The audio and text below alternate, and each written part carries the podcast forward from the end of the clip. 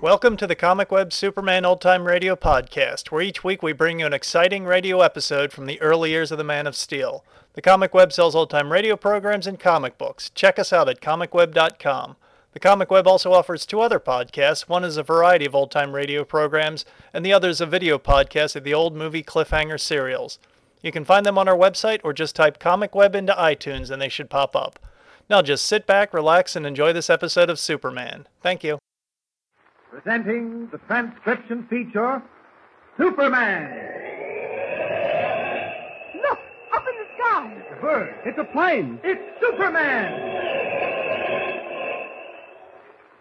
Yes, it's Superman, strange visitor from the planet Krypton, who came to Earth with powers and abilities far beyond those of mortal men. Superman who can leap tall buildings at a single bound, race a speeding bullet to its target, bend steel in his bare hands, and who, disguised as Clark Kent, mild-mannered reporter for a great metropolitan newspaper, fights a never-ending battle for truth and justice. And now to our story. As you remember, Clark Kent and Jimmy Olsen, traveling by dog sled through the North Woods and planning to cross the border into Canada, stumble into a mysterious adventure their first night out. Two hard-bitten men, known to us only as Bull and Chuck, have been engaged in the smuggling of valuable mink furs from Canada to the United States, making use of an airplane to drop large bundles of the skins near their shack in the woods. But Kent and Jimmy soon found out what was brewing and decided to investigate. They found one of the bundles that had been dropped from the plane the night before and dragged it back to their camp in a clearing. Bull, the leader of the smuggling gang, aware that Kent has the furs and suspecting him of being a government agent, plans to strike back. So Chuck, his henchman, has started for the clearing where Kent, Jimmy, and their guide Batiste have camped. Chuck has orders to pretend to give himself up, lead Kent back to the shack, and in that way give Bull a chance to get Jimmy and Batiste while they're alone. At the moment, Kent has no knowledge of this scheme. He and Jimmy and their French Canadian guide are grouped around the bundle of furs, admiring them. Listen. Uh, how much did you say they were worth, Betsy? The price of skin like this, I'm office, they are way up. Très magnifique. I know, but how much are they worth? A hundred dollars? Five hundred dollars? Oh, don't be silly, Jimmy. These skins would bring $5,000 in the American market. Five thousand dollars. Uh, maybe more. You mean to say what's in this bundle is worth five thousand dollars? Oh, certain more. Now look at this skin. She's beautiful. So soft, so dark. Hmm. Never have I seen such skin. Never. Gosh, Mr. Kent, maybe we better go into the mink hunting business. Five thousand dollars. Now eh? wait. you think it is so easy to trap the mink, Wopty? You think he come to you like puppy dog? Oh, no, no, no. He's very clever, the mink. He's hard to catch. Mm, hard and vicious, Jimmy. A mink can bite a man's finger off. Really? Ah, oui, oui, oui. See, they belong to the rodent family. You know, rats and weasels. What? Sure. They're very timid, but once they're cornered, they fight like wildcats. Well, then maybe we better not go into the mink catching business. if I'm going to be a newspaper reporter someday, I need all my fingers. Right you are, Jimmy. Well, now that we've got $5,000 worth of mink skins, what are we going to do with them? Say, couldn't we keep some for a fur coat for Miss Lane? Oh, that's a nice thought, Jimmy. But you see, they don't belong to us. No, I think the best thing to do is... What's the matter, Mr. Kent? What are you staring at? There's a man coming along that trail through the woods in this direction. Don't move. Oh, I see him. It's one of the fake game wardens. Sacre bleu, I get my rifle. Here we are, Batiste. He's not armed. What do you think he wants, Mr. Kent? I don't know, but we'll find out soon enough. Here he comes. Don't shoot, mister. I want to talk to you. Got his hands above his head. All right, come on. Okay. This is looks kind of funny me coming here, but I got a reason, a good reason. What's the reason? I had enough of this business. I'm through. Enough of what business? Helping that guy smuggle them mink skins in. I don't like it. Oh? What made you suddenly decide you didn't like it? Well, because he wanted me to help him bump you off. That's why. I never hurt a guy in my life, mister, and I ain't starting now. He wants to finish you, but I don't want no blood on my hands. Not me. So you're giving yourself up. Yeah, that's it. Huh? Where is your boss? Like at the shack. Listen, he's seen how you found them skins. Oh, he knows we have them, eh? Yeah, and he wants 'em bad. Bad enough to take a chance on a murder rap to get 'em. But not me. No, sir. What's your name? Chuck. Chuck Connor. And your boss? Bull Raglan. He's plenty tough, mister. He's got ice water in his veins, and he hates government men. That's why he's out to get you. Government men? Why? Oh, so he knows I'm a government agent, eh? Yeah, he knows. Well, Chuck, I think you were wise to quit when you did. Now you can do something for me.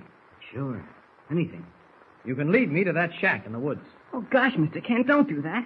You heard what he said. His boss will shoot Now, you. don't you worry, Jimmy. He won't get a chance.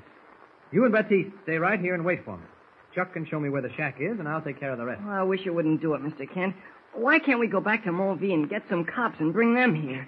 Some cops. Where do you think you are, on Main Street in Metropolis? There aren't any cops in Mulvey. oh, what about forest rangers or sheriffs or something? Now, don't you worry, Jimmy. I'll be perfectly all right, and I'll guarantee to bring Mr. Bull back here with his horns chopped off. Let's go, Chuck. monsieur, why you do not take the rifle? I won't need it, Betsy. Just you sit tight. I'll be back soon. Ah, this I do not like. I wish he wouldn't take chances like that. Someday he'll be sorry. That is very bad, very bad. Why does he not ask Baptiste to go with him, huh? Sacre bleu, with the rifle, Baptiste can shoot the wings off the fly. In all the North Country, there is not one man who can shoot rifle like Baptiste, no. Boom, boom, and this movie is finished. Maybe you better take the rifle, Baptiste, and follow Mr. Kent. No, no, no. Monsieur, he give the order. Baptiste, he is paid to follow the order. Oh, gosh, I'm worried, Stiff. What if Bull sees him coming and, and just shoots him without warning? That is very bad. I'm going after Mr. Kent. I won't let him. you are, kid. Who said that? Who? Look, in the back of us. Don't move, either of you. I got a very nervous finger on the trigger of this rifle. The other one. It's Bull. Oh, so you know my name. That makes it nice and cozy. Stop inching over, Canuck, or I'll drill you full of holes. There, you're very brave with rifle. Put down the rifle, Baptiste, show you. We'll try that some other time.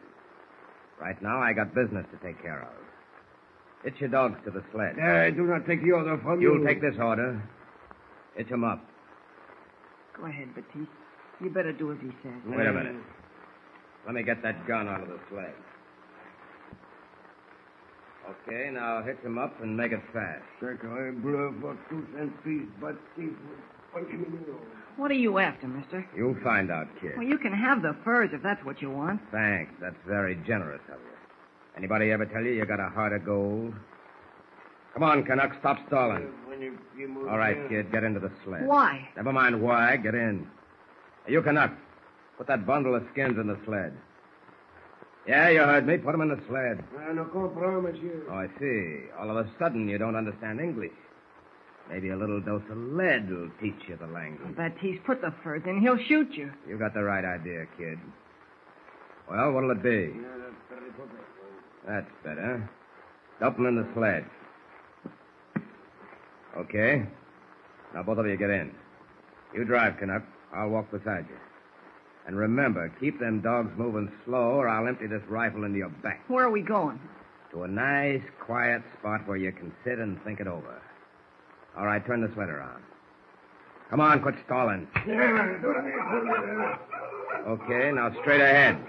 Turn right when you reach that clump of spruce. And don't put that. I got my finger on the trigger.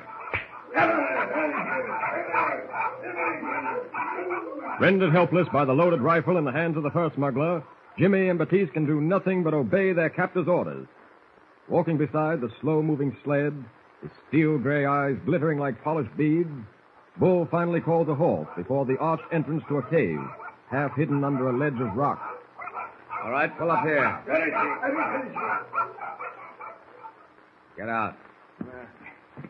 You better not try anything with us, mister. or- Shut up. For a kid your size, you got too much to say. Oh, I'm not a kid. I'm gonna. I be- don't care what you're going to be. Come here, Canuck. Turn around. Yeah, what for you wish Baptiste to tell Never mind what for. Turn around. Uh. Okay, now put your hands behind you. I said put your hands behind you. That's better. Now a couple of turns of this rope around your wrist. There, Good knot. And you're taken care of. Okay, kid, you're next. You'll be sorry for this. You wait till Clark. Kent- Turn around. Oh, Hands behind your back. Won't need much rope for your skinny wrist. Yeah, that does it. Now both of you into the cave. Did you hear what I said? Into the cave. Come on, Baptiste. That's far enough. Get down on the floor. On your back. That's what I like, no argument. You first, Canuck. Little rope around your ankles. Couple of knots. And you're fixed up. Now, the same for you, kid. There you are. All set for a nice, comfortable rest. Don't waste any time trying to get loose. When Bull Raglan ties a knot, it stays tied. How long are you going to keep us here? Until that wise guy friend of yours, the government man, talks turkey.